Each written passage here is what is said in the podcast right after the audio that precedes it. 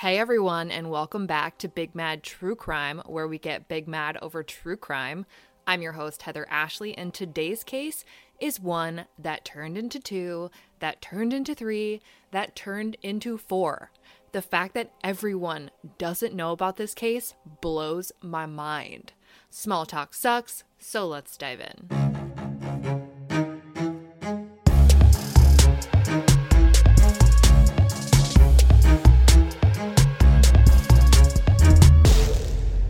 On Saturday, July 23rd of 2016, Kaylee Sawyer and some of her friends went out to celebrate one of her coworkers' bachelorette parties in Bend, Oregon. A little after midnight, she was a little too drunk for comfort, so one of her friends texted Kaylee's boyfriend Cameron, whom she lived with, saying that Kaylee needed to go home because she was starting to flirt with other guys at the bar. At 12:04 a.m., she called Cameron herself and asked him to come pick her up. He did, and he brought up the flirting, which caused an argument that lasted the entire drive home and then outside in the parking lot of the apartment complex. Cameron walked away and went inside, and Kaylee stayed outside. The argument continued over text because that's how drunk fights go. But after about 10 minutes or so of that, Cameron texted Kaylee and told her to come inside. And he waited, but she never came inside. He went out to see why she wasn't coming in, but she wasn't there anymore. He called her phone and she answered, and they talked for a minute before she hung up on him. And this continued back and forth for almost an hour before she texted him goodbye and turned off her phone. He let it go and assumed that she just needed some time to cool down or sober up and figured she probably walked to a friend's house to sleep off the night. He woke up around 9 a.m. the next morning, or technically probably the same morning, but Sunday morning nonetheless, and he tried to call her, but her phone was still off. So he drove to her friend's house where she had left her car the night before and it was still there. He knocked on the door and found out that even though her car was there, Kaylee wasn't. Eventually, Cameron just isn't feeling right about what's going on and calls her mom to let her know what happened and that he hadn't been able to get a hold of Kaylee all day. By 7 p.m. that night, her mom reports her missing. Tuesday, July 26, the first official search party is scheduled to meet at 7:30 a.m. Volunteers are told to be prepared for heat and walking through all types of terrain. They asked everyone to stay for at least an hour and welcome volunteers to come and go throughout the day. But before the search could even happen, police announced that they already have a suspect in what they're now considering Kaylee's murder. Naturally, everyone is wondering what in the free hell happened in the last 24 hours that changed everything. And they wouldn't learn any of this until much later, but that's what you have me for. The suspect's name is Edmund Lara, and he's a campus safety officer for the community college Kaylee lived next to. The community college that he got his associate's degree in criminal justice from. His wife is a police officer for the Bend Police Department. She is who notified police on Monday night that her husband was involved. She said that when Edmund got home from work Sunday night, he was acting weird, and by Monday morning, she was finally like, okay, what the fuck is going on? And she probably thought maybe he cheated or racked up some massive credit card debt or something, but no. He told her that on Sunday morning, Kaylee had walked in front of his patrol car when he was making rounds and he hit her. Not only did he say he hit her, he then says he ran her over. Edmund told his police officer wife that he then disposed of her body but didn't tell her where. But he did tell her that he'd kept her purse, some clothes, and her shoes and put them in their shed. She went out back to see if they were there, and they were in a bag covered in blood. The bag also contained some of his clothes that were also covered in her blood. He didn't dispose of any of it, he kept it in his shed. Who takes off the clothes of someone they accidentally killed? Sorry, but something is not adding up. Just before noon, after his homicidal confession to his wife, Edmund grabbed his gun, ran out the door, and drove off. She immediately drove to the police station, sobbing, and told them what her husband had just said. And she nor anyone else could have ever guessed what kind of fuckery was about to take place. At 8:45 p.m., Edmund knew his wife had reported him and that he needed to ditch his car, so he parked outside of a Ross and waited for someone to walk out.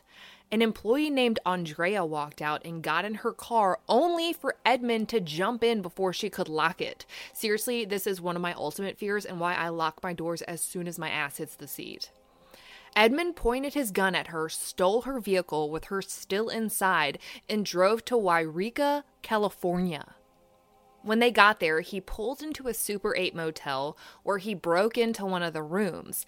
But the room was not empty. Instead, Edmund was met by the 72 year old man who was renting the room, and when the man yelled for help, Edmund shot him in the stomach. But wait, he doesn't stop there.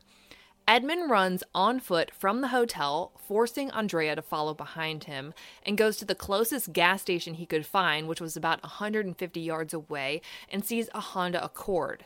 The man driving the Honda is inside the gas station, but his mother, his two sons, and the dog were still in the car.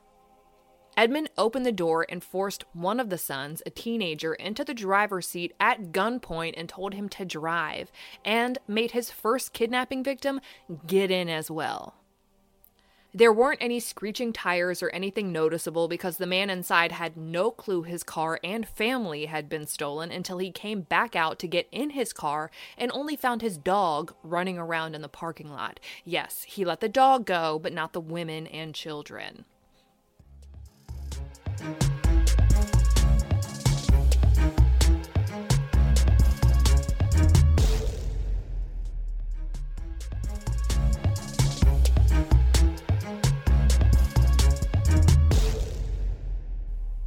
After 40 minutes of driving, Edmond has the teenager pull over at a rest stop on the side of Interstate 5 and lets the family go. But not Andrea. He tells her to stay in the car and drives off.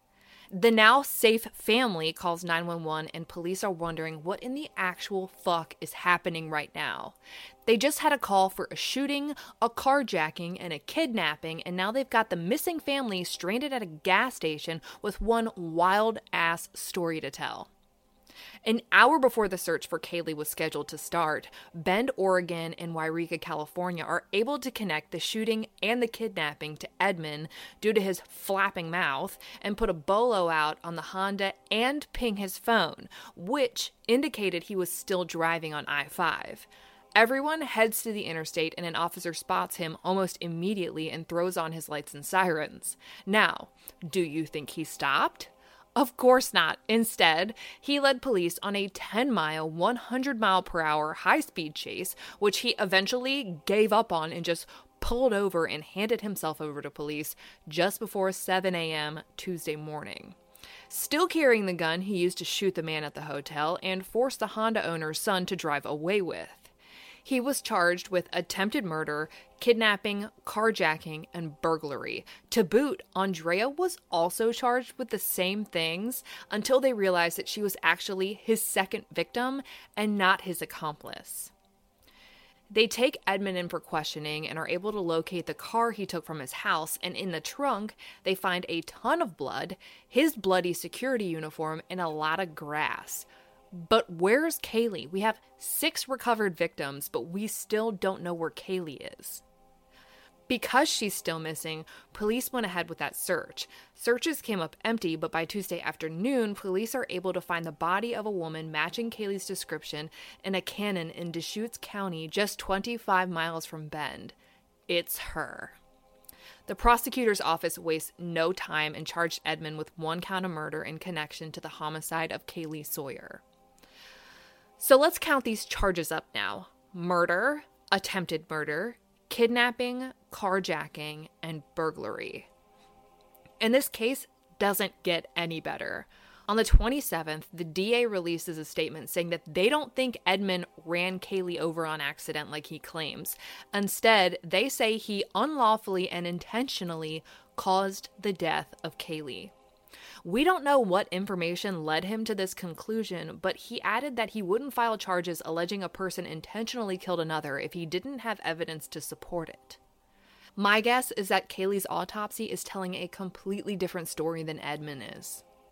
On July 28th, Kaylee's autopsy results are in, and her cause of death is listed as blunt force trauma. And a vehicle could be considered blunt force, but generally, we see that listed when someone suffers a fatal blow to the head. That same day, Edmund has his first court hearing where he's arraigned on his slew of charges, and I shit you not, he has the balls to plead not guilty, as if someone else did all of this cockamamie shit. His attorney requests co counsel, saying he expects the charges to be elevated to aggravated murder, which would turn this into a death penalty case. Again, what do they know that we don't? On August 15th, this case turns into a whole different ballgame as if it already wasn't.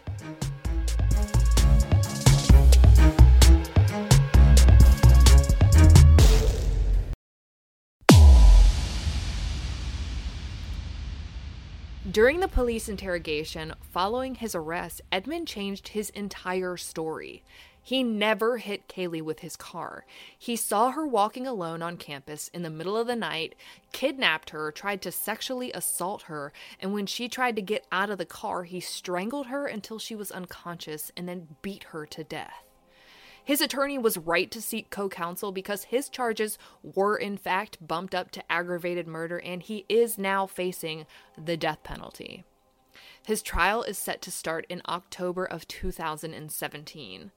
There's a pretty intense gag order set on this case, which keeps documents from being leaked to the media and lawyers from doing news conferences, which is probably the only reason the entire world wasn't talking about this case. There were next to no news articles about this insanity for months at a time, which is fucking insane. This guy tried to murder two people. You'll be happy to know that the man at the Super 8 survived. He kidnapped five, stole two cars, and led police on a high speed chase. But there's no way in hell that Edmond would have been able to have a fair trial in these jurisdictions had it been publicized more, so I guess I get it. It's not like his attorney didn't try, though. He filed for a change of venue, but it was denied, and frankly, that's probably only because this gag order was as effective as it was. In April of 2017, his trial, which was supposed to start in six months, is postponed due to the absurd amount of evidence they have to look through, and he won't stand trial until October of 2018, more than two years after his two day reign of terror. But they do have an evidentiary hearing in July of 2017 to discuss the admissibility of certain evidence in the trial, and it is a shit show. According to CBS News, Edmond told one of the teenage boys he kidnapped about everything he had done and that he had an urge to kill. Can you imagine someone telling you that while they have a gun pointed at you? They also report that Kaylee's murder happened in the B12 parking lot, which was gravel, and that's important because the gravel left behind the drag marks from when Edmund moved Kaylee's body, as well as massive amounts of blood. We learn that aside from the clothes and shoes Edmund's wife found in their shed, she also found a bloody rock and a clump of Kaylee's hair. The Bend Bulletin reports that she had been bludgeoned with that rock repeatedly. He kept the murder weapon. The hearing goes on, and we get a glimpse into the state of Edmund's mind during all of this, and it's really, really creepy. It turns out that Edmund called 911 when police started to chase him down I 5. He told the dispatcher that he was wanted for killing Kaylee, but that it was an accident, but the dispatcher noted that he was eerily calm and nonchalant about it. He told her that he would reveal the location of her body in time. Edmond had left little puzzle pieces along the way for police to find. Before he kidnapped Andrea and stole her car, he left a weird cryptic note in it that had the number 18700 written randomly throughout the letter in three different places. Police did a search and found an address with that house number, and that is what led them to Kaylee's body. But let's get back to that 911 call. He finally agreed to pull over, and when he did, he just handed the phone to his sobbing second kidnapping victim and got out of the car. He was searched by two different officers before being taken into custody. The second officer found a knife and a handcuff key on him. Edmund took this as an opportunity to almost taunt them, telling the officers that they should really search people better. and then tells the cop that he's wanted for the murder of a man at the Super 8 motel. Edmond assumed he had died, but thankfully he didn't. But let's make this case even weirder than it already is. He then told the officer that he was wearing body armor, which, as far as I can find, he wasn't. But when asked why he was, he told the cop, I came to throw down. The main argument throughout this hearing, that was only supposed to last five days but wound up taking 12, was whether or not his incessant confessions were admissible in court. Because this dipshit told fucking everyone what he had done and then, for whatever reason, decided to plead not guilty. And I shit you not, the Bend Bulletin reports that the judge decided that Edmund's initial six hours of questioning were in fact found inadmissible. Apparently, it wasn't clear if Edmund invoked his right to an attorney and said the detectives should have asked clarifying questions. I'm going to need a fucking drink to get through this. Nancy Grace picks up the case and even more information comes out. It turns out that prior to his crime spree in July of 2016, in the two years he had been working as campus security, Edmund had been accused of approaching more than one woman and making them uncomfortable during his graveyard shifts. None of these complaints ever resulted in any disciplinary action. He had worked at a security firm prior to working for the community college and applied to work at a few different law enforcement agencies, but he kept failing the psych tests. This case going to trial is going to be a fucking shit show, but maybe it doesn't have to. The death penalty is controversial, but it offers leverage to keep gruesome trials out of the court system. It gives the opportunity for heinous murderers to plea out to life without parole to avoid possibly facing death. And that's exactly what Edmund Lara did on January 22nd of 2018. He finally came to his senses and pleaded guilty to the aggravated murder of Kaylee Sawyer in return for an actual life sentence, not that 25 or 50 year shit.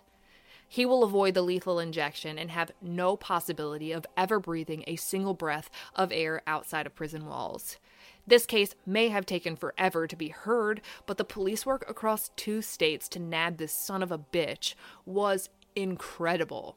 And Kaylee's parents were able to use their daughter's murder to bring attention to the misconduct and poor training associated with the department Edmond worked for, so that something like this could never happen to anyone else's daughter ever again. For all maps and photos pertaining to this case, check out the highlight at the top of my Instagram profile at the Heather Ashley. Join me tonight on Instagram at 9 p.m. Eastern for Crime Talk Live, where you go live with me and we discuss today's case. If you like your podcast ad-free, head over to our Patreon at patreon.com slash bigmadtruecrime, or for just one whole dollar a month, your episodes are ad-free. If four episodes a month just aren't enough for you, for $5 a month, you get an exclusive episode available only to Patreon members on the first Monday of every month. Like today, Patreon members got the disappearance of Jacob and Sarah Hoggle. And yes, anytime you join, you have instant access to all previous bonus episodes. I'll be bringing you a brand new case a week from today, and I cannot wait. But until then, we out.